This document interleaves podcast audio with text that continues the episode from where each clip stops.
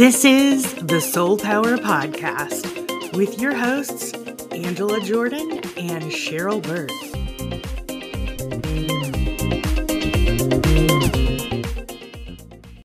This is the SolePower Podcast. I'm your host, Angela Jordan. And I'm your host, Cheryl Burke. Thanks for joining us today. On today's show, we have the wonderful Amy Waninger. Is it a soft G or as a hard G? It's a hard G. You got It's it right. It's I wanting her, like you'll be wanting wanting. her to come back. Yes. That is the best way. I love when you your say that. That's brilliant. That's brilliant, Amy. Amy is a solopreneur, a woman solopreneur, just like us. She has two companies, Lead at Any Level and A Page Beyond. A Page Beyond is book publishing, and I will let her tell you about Lead at Any Level. Amy, welcome. Thanks so much for joining us. Thank you for having me. I'm excited to be here and to see my friends again. I know. We've been so excited for you to come on. It's like, oh, yay, it's Amy. We get to catch up. Why don't you start by telling us a little bit about where you came from? And by that, I mean your origin story, Marvel style. All right. So I'm going to go all the way back to my childhood because it helps me to frame all of the stuff that came next. I grew up in rural southern Indiana in the middle of nowhere. and when I was growing up, my parents told me, you know, you go to elementary school, you go to high school, and then you go to college. I thought college was required. I thought everybody went mm-hmm. because I knew I had to go. And so somewhere along the way, I, I asked a guidance counselor, someone like in middle school, what do you do when you go to college? And they handed me a list of college majors and from Purdue University. And I they said you pick a major and that's you study that and then you get a job. And I said, okay, great.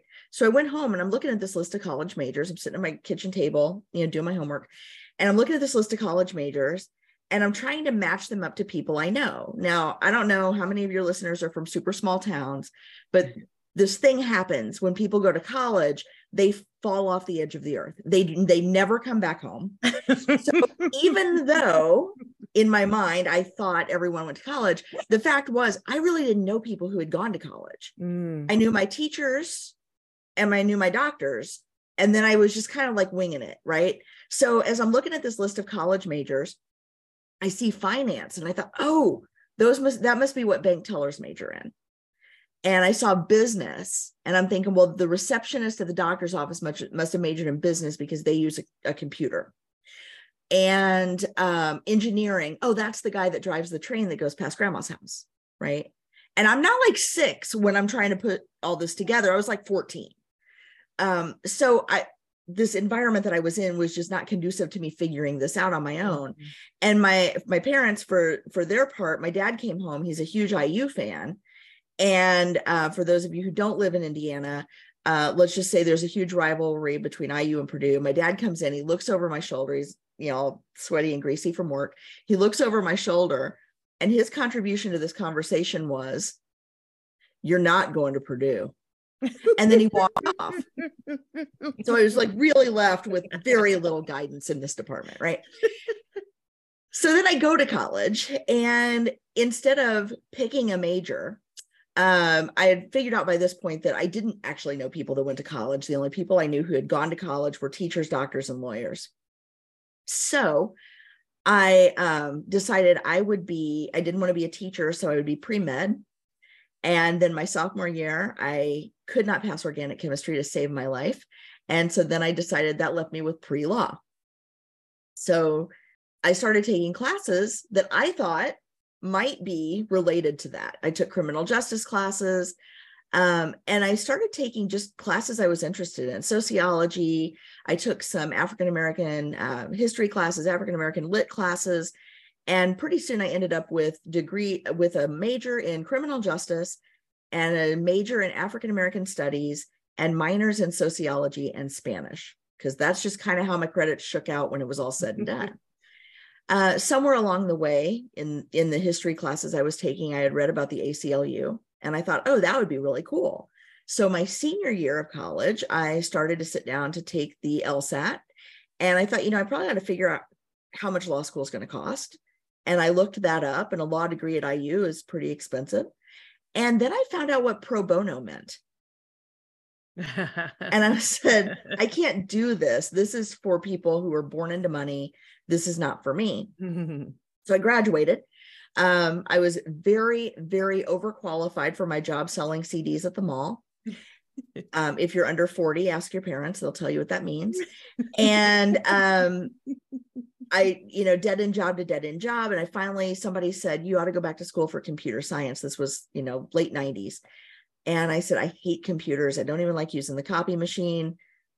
Why on earth would I do that? And they said, well, uh, there's this thing called the Y2K bug, and companies are paying really good money for people with computer science degrees.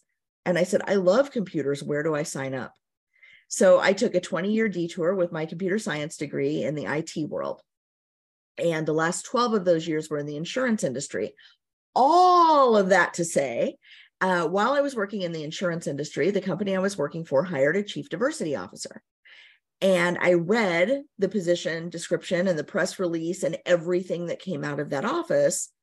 And I said, hold up, there's a paycheck in that now. Because mm-hmm. once companies care about something, it's sustainable, right? Yeah. There's there's a paycheck. And I said, okay, well, how do I get there from here? And the answer was, you really can't um, or at least I really couldn't uh, because of where I was situated and kind of my work history and all of that. So um, I just kind of showed up for everything um, in my mind to help. I realize now I was probably helping in the same way my kids help me when I bake a cake. Um, but you know, I, my heart was in the right place. I was trying to do, you know, trying to do the right thing. Um, but the question I kept asking was, okay, I'm one person. I have a department of maybe 30 people that report to me. What can I do to make a difference? and I wasn't getting an answer. Mm-hmm. And so then I started going to some industry conferences and I kept showing up with my notes and saying, okay, I, I understand there's a problem with sexism, with racism, with, you know, homophobia, with, you know, all of anti-immigrant, you know, sentiment, all of this, right?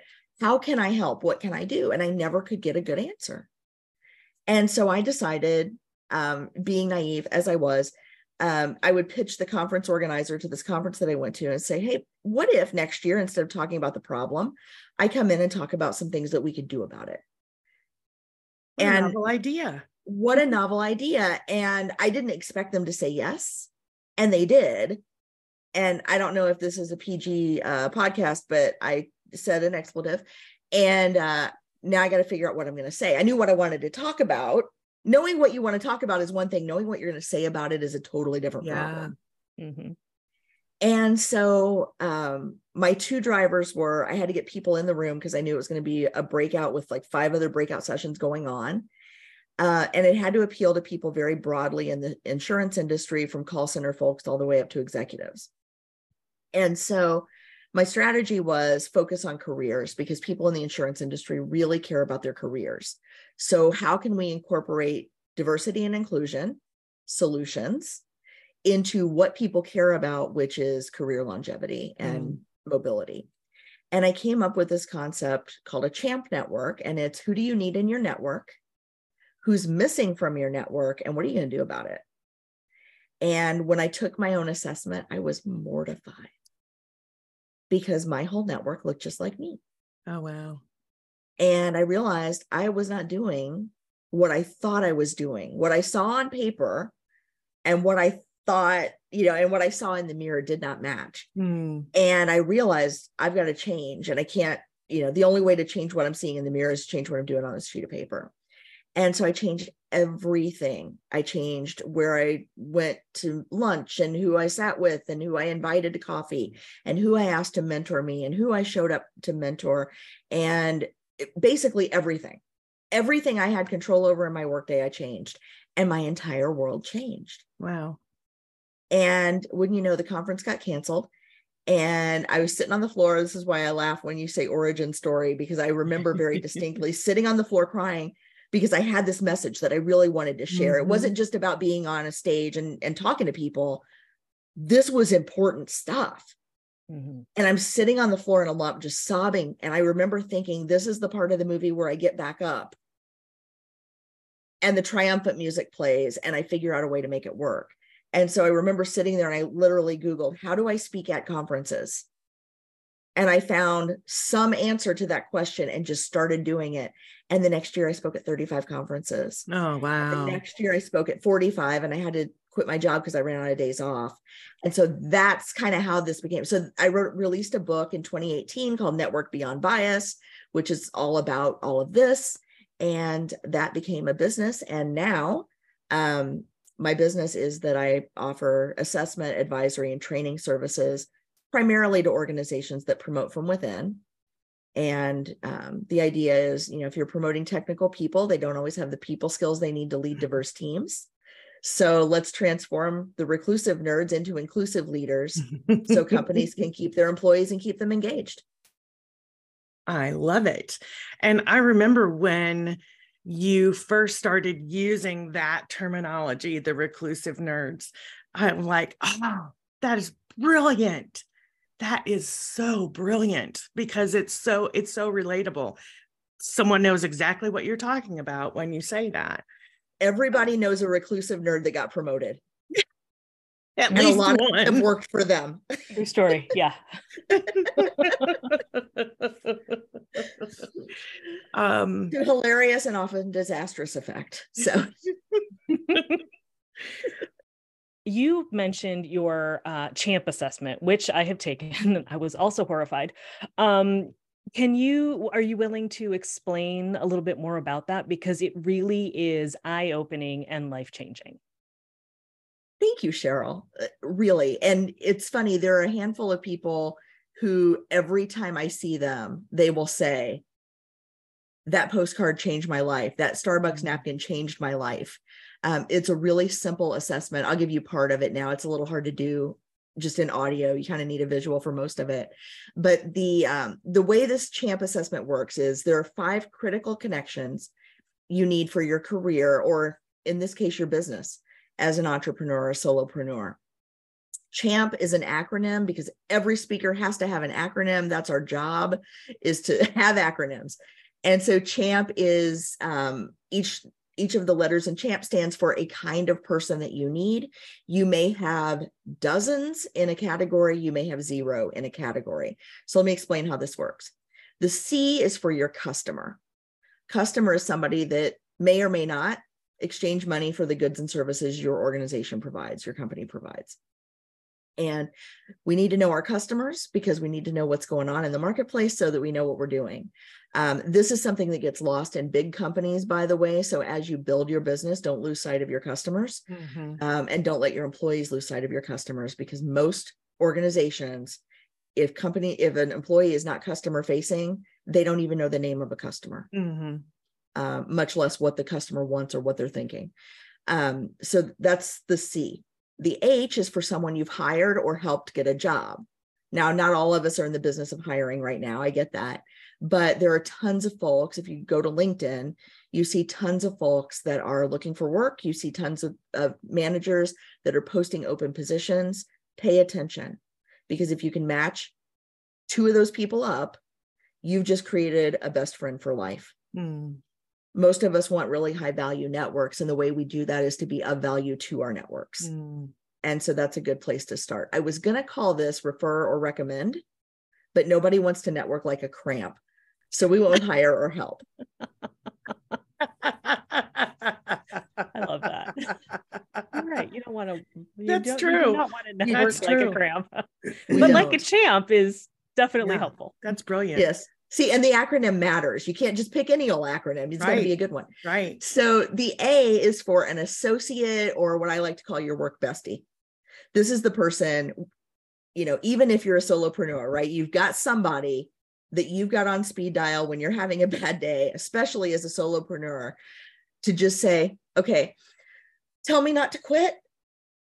That's your chance. that's your associate, right? That's your your peer buddy. Um, and I've got a few of those. And I've got a couple people that when I can see from whatever they're posting on social media, they're having a bad day, I will call them and I will say, okay, I need 30 seconds of your time.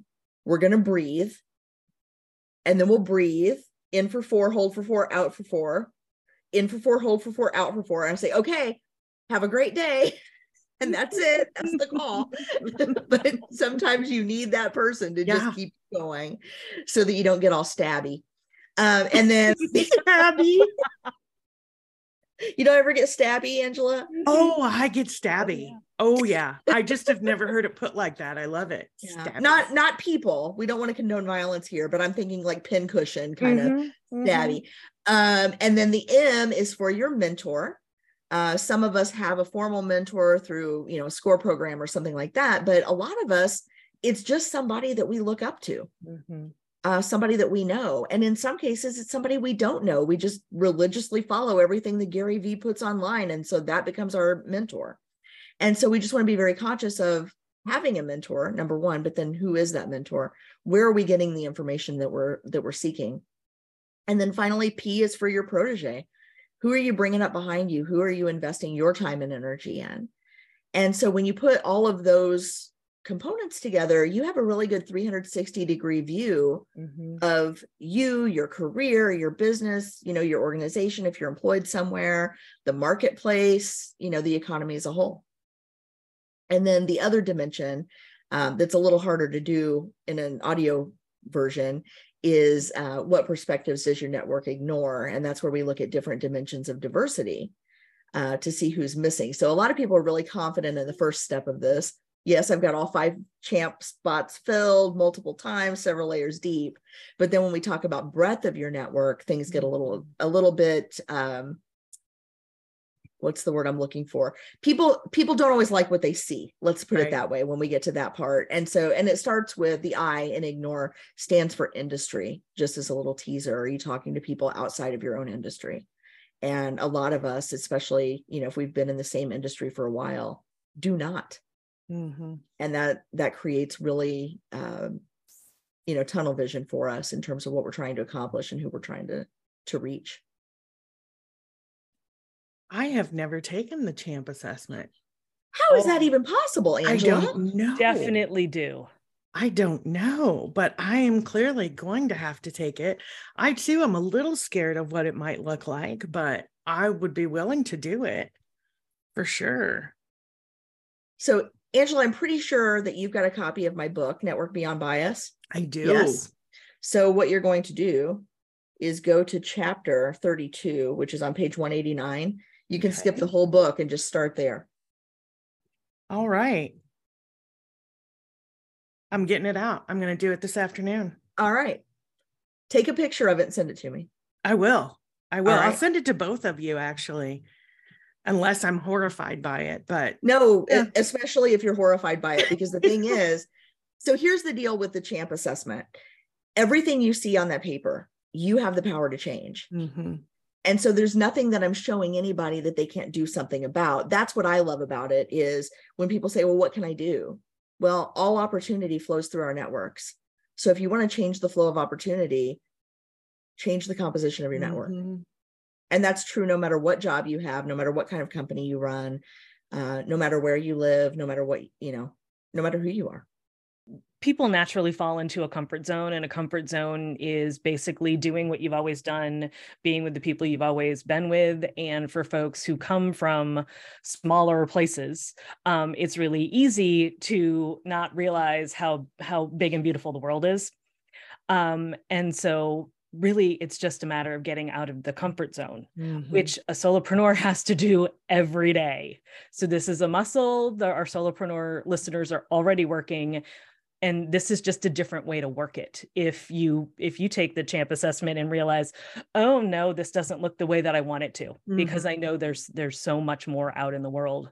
Um, and I value all of it and I I want this as a part of my daily life. You can do it a lot to change what your assessment looks like in fairly short order.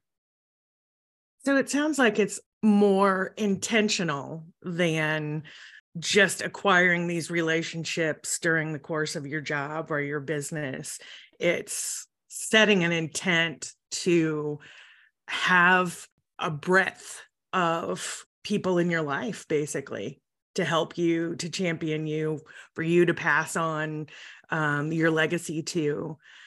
Mhm. So it makes complete sense to me that if you're not being intentional about it, then I can see how those spots just fill up with people you know and people you have known your whole life. Um, but I like the intention behind it. Just, okay, you know what? If I want diversity and breadth in my life and my business, then I'm going to have to do this. I'm going to have to be very deliberate about who I want in that circle. And I like that. I really mm-hmm. like that because I think a lot of us do just kind of fall into that pattern of whoever's around us, whoever we like, whoever we've worked with in the past. And I like that what you're doing is challenging people to be a little bit more intentional about who you have in your circle and making sure that it it it does have that breadth. What do you find, Amy, comes with that change? You know, you said it was life changing when you made that when you made that change. How does that happen? Well, you know, there's so there's a lot behind this, a lot of psychology behind this, a lot of sociology behind this, um, and a lot of neuroscience behind it. So I won't get into all of that, but I will say when we tend to gravitate toward people, it's the people who look the most like us, who mm-hmm. think the mm-hmm. most like us, who dress like us, who eat like us, right? If you walk into a room of a thousand strangers, you are going to naturally, if you're not being intentional, you're going to naturally gravitate toward the five that look just like you or dressed like you, have the same shirt, have the same, right? That's just how we are as people. That's kind of mm-hmm. just anthropologically, right? That's what we do. And so that also creates this notion of in groups and out groups Mm. And when we see people as like us, we give them the benefit of the doubt. We uh, we give them a lot of latitude. We assume really good things to fill in the gaps of all the things that we don't know about them mm-hmm. In our in group, right? And this is this, this is true whether we're talking about, you know, ethnic groups, racial groups, religious groups, even sports teams there have been studies that say that if you're walking out of a stadium and, and you're wearing the same jersey as somebody else and you need help, they'll help you. But if you're wearing the mm-hmm. opposite team's jersey, they are less likely to help you. Like this is how ingrained in us it is. We don't yeah. even realize we're doing it. And so what happens is when you're intentional, and it's not Pokemon, you don't just go collect them all, right? right. We're not in the business of tokenizing people. What we want to do is build build deep relationships broadly and deep in our communities, whatever, however we define community. And so when we do that, what happens is we start to change who we see as in group for us. And it causes us to notice things from those p- people's perspectives. Mm-hmm. And it causes us to think differently and it causes us to evaluate differently, to analyze differently, to assess, to make different decisions. And we start to see things we never saw before. And so I'll give you an example. If you've ever had to use a wheelchair, let's say normally you are on your own mobile without use of any kind of a mobility device. But let's say for a week you've had a surgery and you have to, you know, you're using a wheelchair for that week while you recover you are going to notice where the curb cuts are.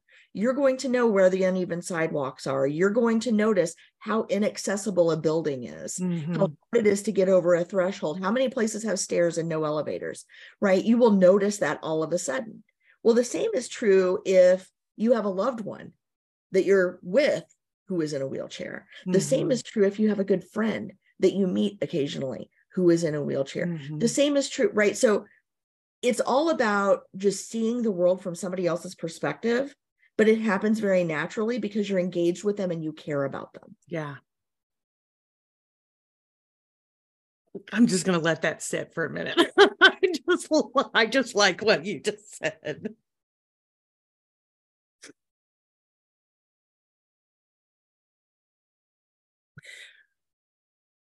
What issue do you see most right now in corporations that you work with? Oh boy. Just one?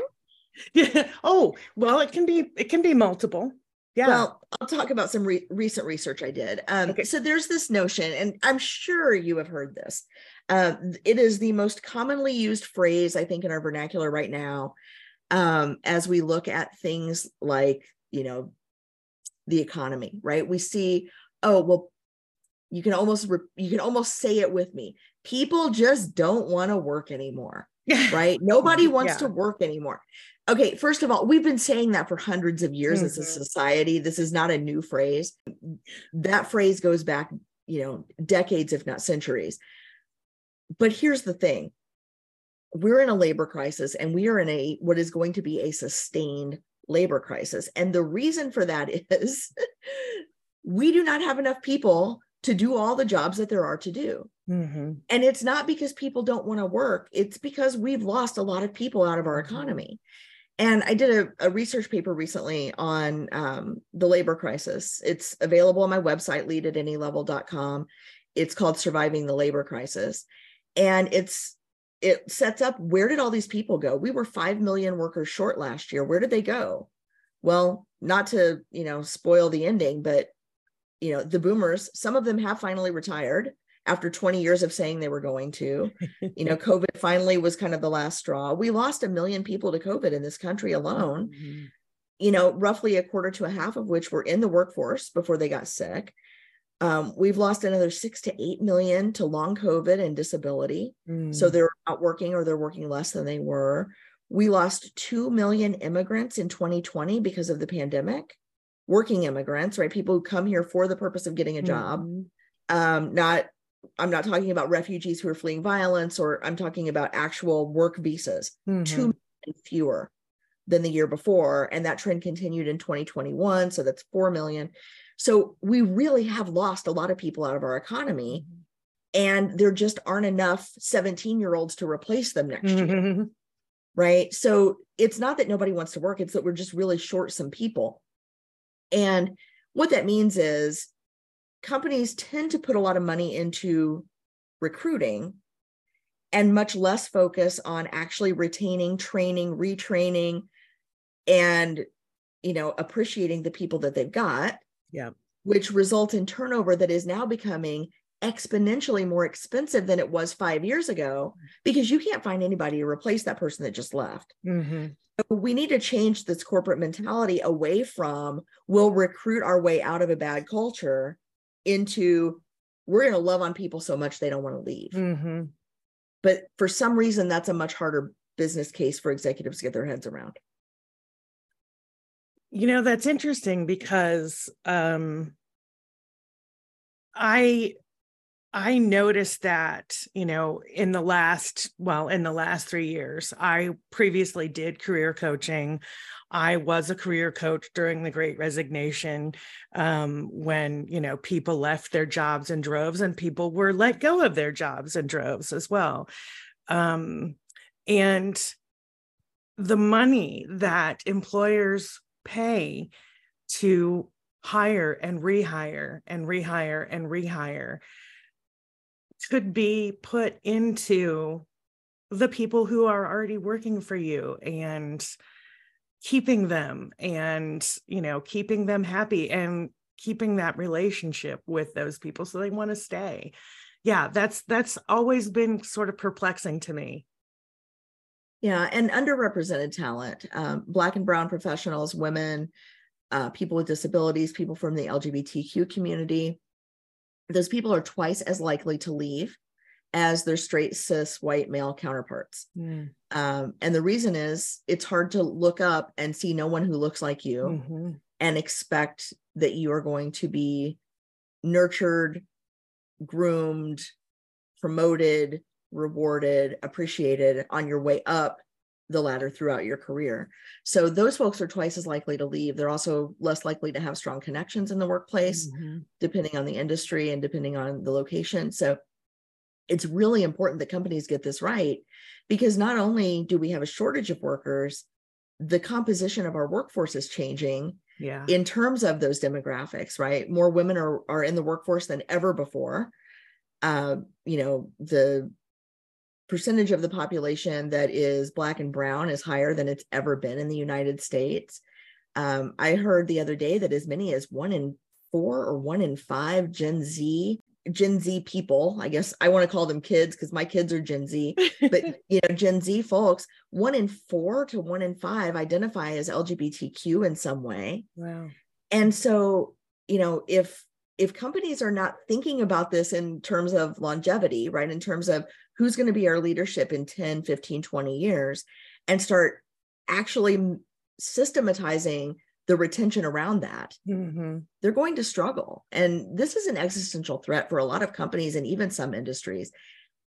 I sound like I'm catastrophizing, but uh, there are a couple of industries that I'm really worried about. Um, Really?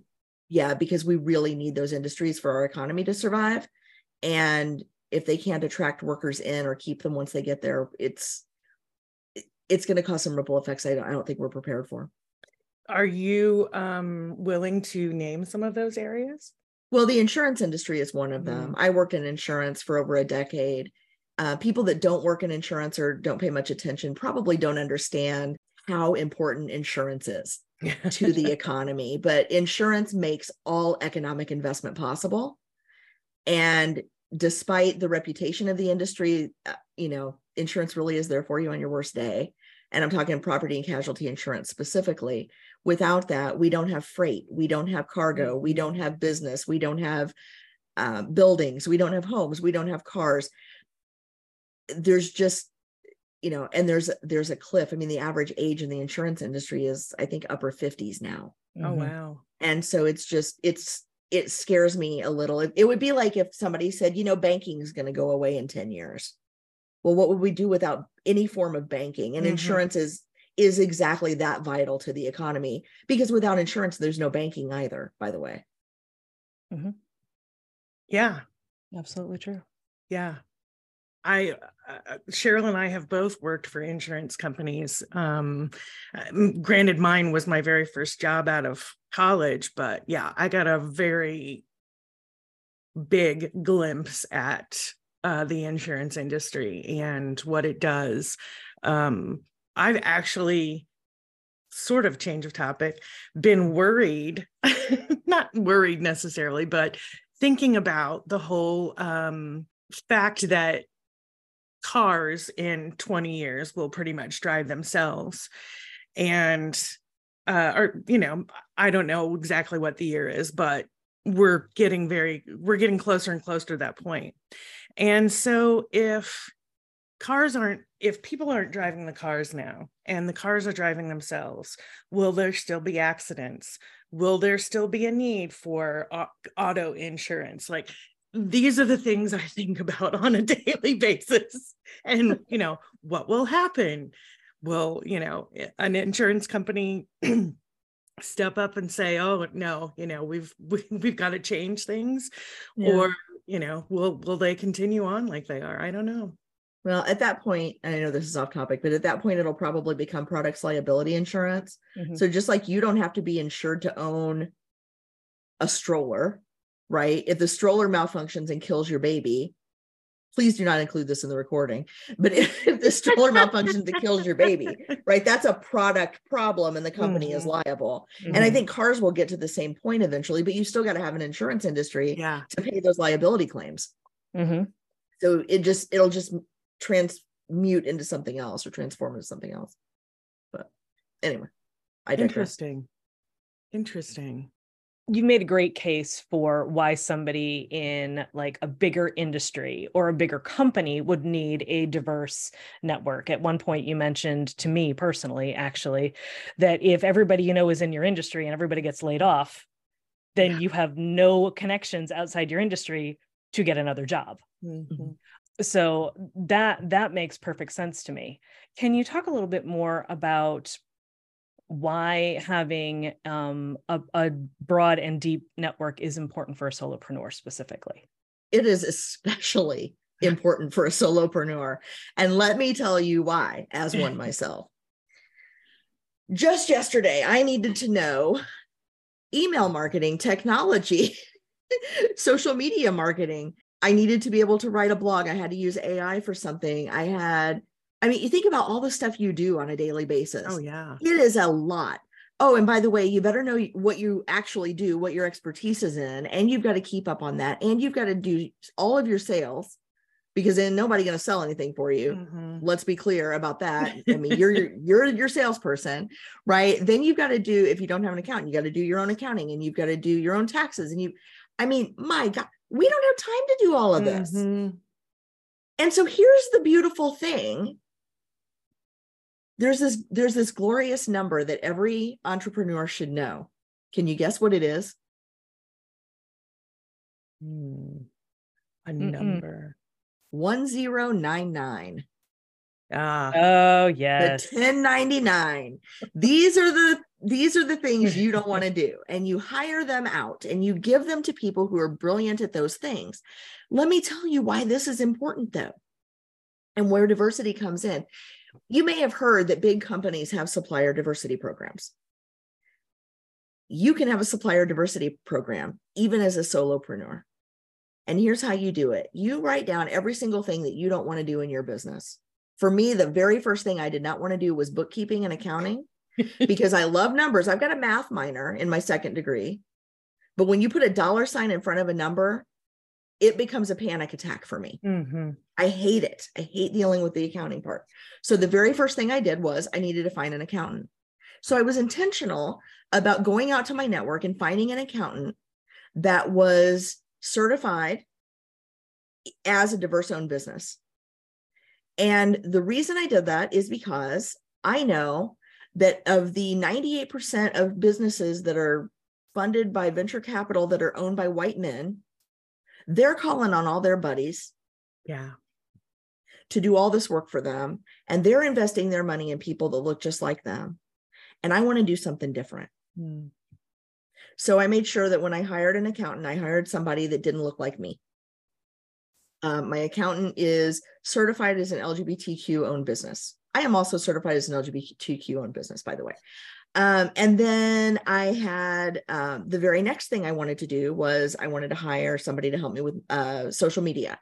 I hired a woman owned business for social media marketing. Um, they've since transitioned. They're doing some different work for me now in terms of lead generation and helping me um, with my podcast, like get guests for my podcast. Uh, I use, I, I made a list of like everybody that I use in my business. When I get bigger contracts, who do I subcontract out to? I subcontract out to a very diverse group of people. Mm-hmm. Why? Because I want to make sure that opportunity is spread around. There is more enough for more than enough for all yeah. of us. Mm-hmm. And we need each other. And I'm not an expert in everything. I do a lot of diversity training, but I can't, I can't do, you know, I don't have expertise, for example, in disability inclusion and access, you know, accessibility. I don't have firsthand lived experience in being black or in being a trans person or you know in having a disability. I don't do anti-racism training because that's not what I specialize mm-hmm. in. I mm-hmm. specialize in the leadership and the networking piece. So I can call on other people who can fill in those gaps. And then we can build almost an ecosystem of people who are supporting each other and helping each other, just like you all are doing. Yeah. Right. But when we do that, when we do that broadly, and when we're intentional about who we include, now we're not shutting people out. We're bringing mm-hmm. people in and we're creating an economy that's going to work for everybody, not just an economy that's going to work for people look like us. Mm-hmm. Have you experienced any um, pushback from an organization or from people who just don't want to make the change, just can't make the change right now? Yeah, I mean, so let's let's be clear about the work that I do. It's not something that everybody wants to be a part of. Um, unfortunately, you know, there are a lot of people who are really happy with the way things are going for them. Mm. Um, one of the cases that I make in the surviving the labor crisis ebook is, you know, one of the the adages that you'll hear from coaches and consultants and you all have probably said this to your clients if you do what you've always done you'll get what you always mm-hmm. got. But that's not true because the whole world has changed. So if you do what you've always done, you're in for a rude awakening. Mm. Because the results will not be the same in a new mm-hmm. context. Mm-hmm. So here's the thing, and I try to impress this upon, upon people. The way we used to get business, right? We used to advertise in the yellow pages and wait for the phone to ring. That was marketing yeah. 50 years ago, right? And if you wanted to hire, what did you do? You put an ad in the paper. It, there was a one ad section in the paper. Young people don't even know that this exists. They don't even know what, know what a newspaper the yellow pages are right? But you used to put an ad in the yellow pages and then you put a one ad in the newspaper and then you'd wait for the things to come in and somebody would like walk up with a resume and hand it to you, right? Or they'd call you on on a landline phone. That is not the world Mhm. anymore. so if you're still advertising by putting an ad in the yellow pages, nobody going to see that. No. Mm-mm. If you're still trying to hire people by putting an ad in the paper, nobody's going to see that. Every single thing about our businesses has changed.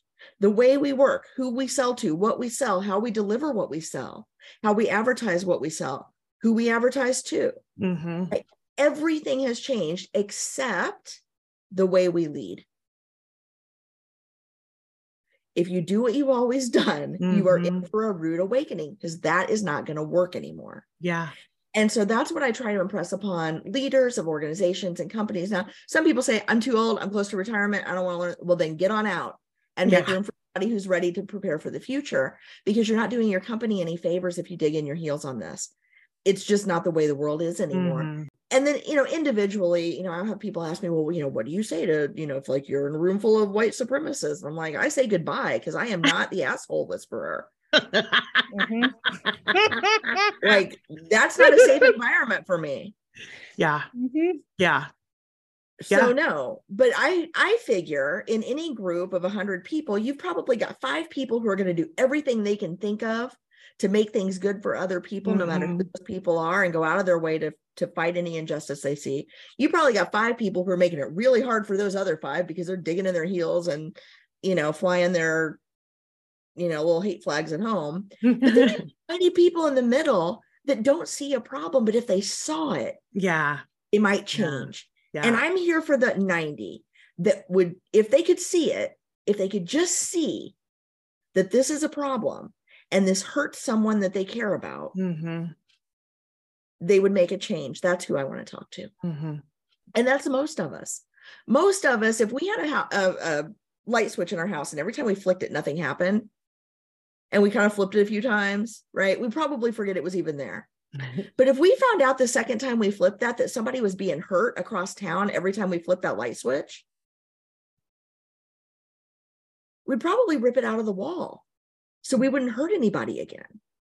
Well, there's all kinds of things we're doing every day that we don't realize because to us, it's just as natural as flipping a light switch, hmm but it's hurting someone. So if we can just point out that when you do that, it hurts somebody, stop doing it, most people will stop. Mhm. Most people will rethink whether or not they really need to, you know, to push that button. Yeah. Yeah. So I believe in people. So, you know, Yeah. I do too. Yeah. I do too. Sometimes to my detriment. Sometimes people disappoint me. But for the most part, I think given the chance, people will do the right thing if they Mm. have the information at hand and the opportunity to do it. Um, maybe that's naive, but that's how I choose to look at the world. I'd rather be naive than ha- and happy than cynical. Exactly. Ex- I have been that cynical person before, and it's it just it gets you nowhere. Yeah. Nowhere. It's no fun and it makes you miserable and everywhere everyone else around you. Mhm. Amy, do you have anything that you would like to offer, especially for women solopreneurs or uh, someone in our audience? Yeah, absolutely. So, um, I think I mentioned this earlier, but the book that I wrote in 2018, Network Beyond Bias, I went out in search of a publisher for that book, not again, not knowing how the world worked.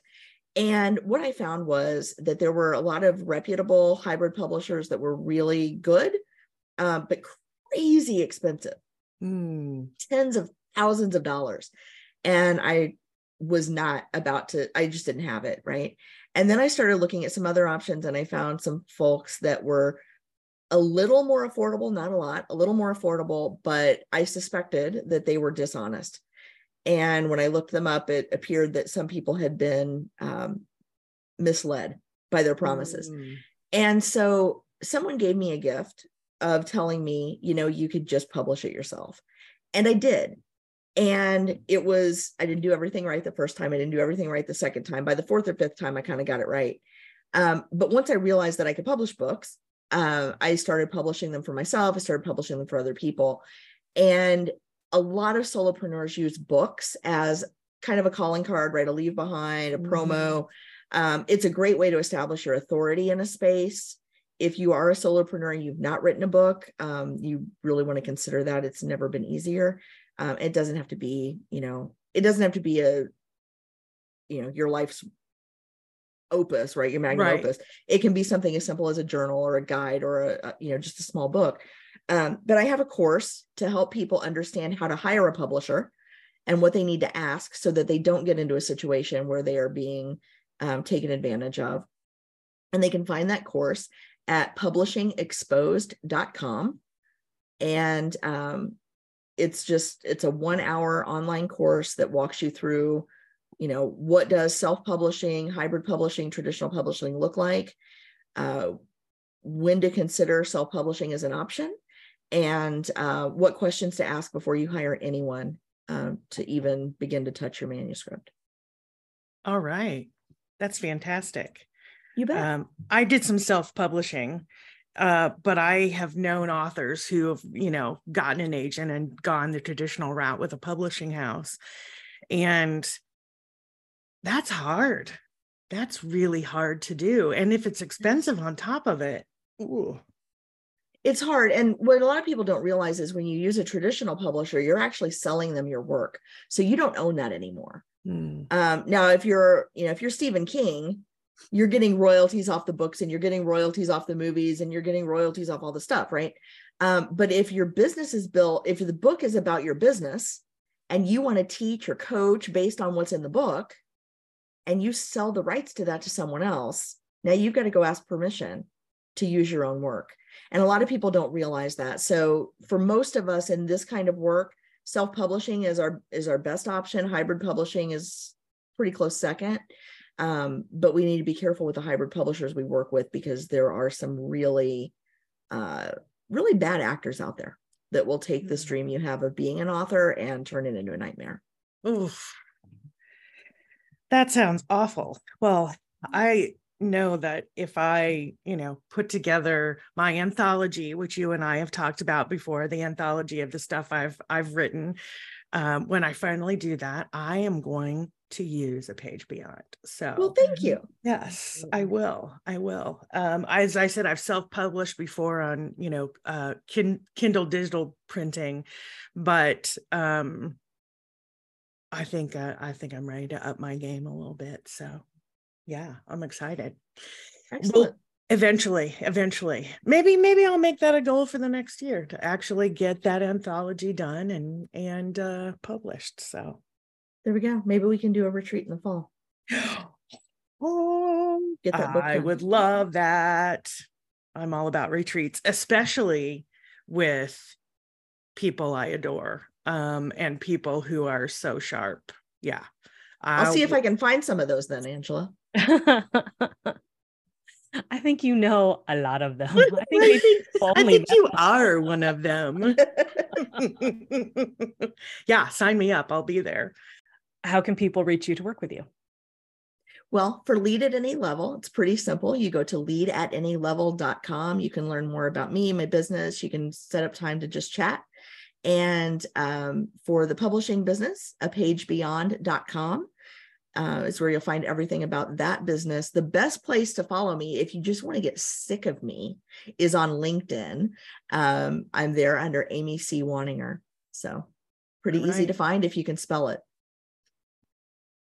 It's not so hard. It's not so hard if you, you know, kind of phonetically, you know, you say it in your mind. Okay, yeah, yeah, yeah, I got it. And, um, and, the beauty um, part is the uh, podcast listeners will be able to look at the show notes and your name and your uh, websites will all be in there. Absolutely. Perfect. Absolutely. Any takeaway or or tips that you want to share before we wrap up? So the one thing that I'll leave your listeners with is something that I share with all of my audiences when I talk about networking, when I talk about unconscious bias, when I talk about diversity in general And that is, we all believe our hearts to be in the right place. Mm-hmm. Hearts are not the problem in most cases. In most cases, I I know there are some jerks out there, but not your listeners, right? And so we all believe our hearts to be in the right place. But the fact of the matter is, your heart can't be in the right place if you never move your feet. This work is about taking action, it's about taking steps, it's about standing up, putting yourself in places where you can learn and do different.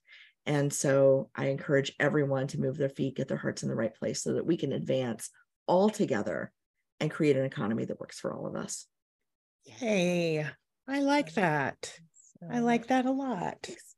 And I fully endorse that and, and agree 100%. I'll be interested to see how um, our solopreneur listeners put that into action.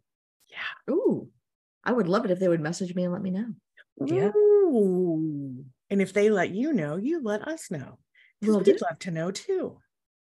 We'd love all sorts of feedback from solopreneurs, you know, what you're doing, what trends you're seeing, best practices, clients, issues, eh, you know, all of that. We'd, lo- we'd love to hear that stuff. So, um, yeah, reach out to us, reach out to Amy. And uh, so, Amy, thank you so much for being with us this morning. We appreciate your visit more than you know.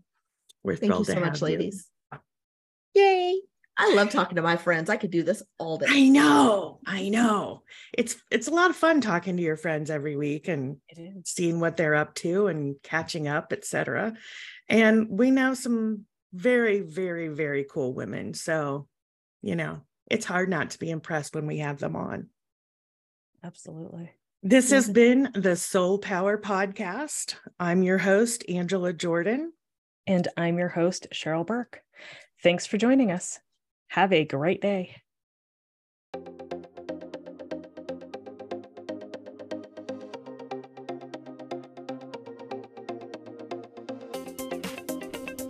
You've been listening to the SolePower Podcast with Angela Jordan and Cheryl Burke. SolePower theme song composed by Gabriel Harley.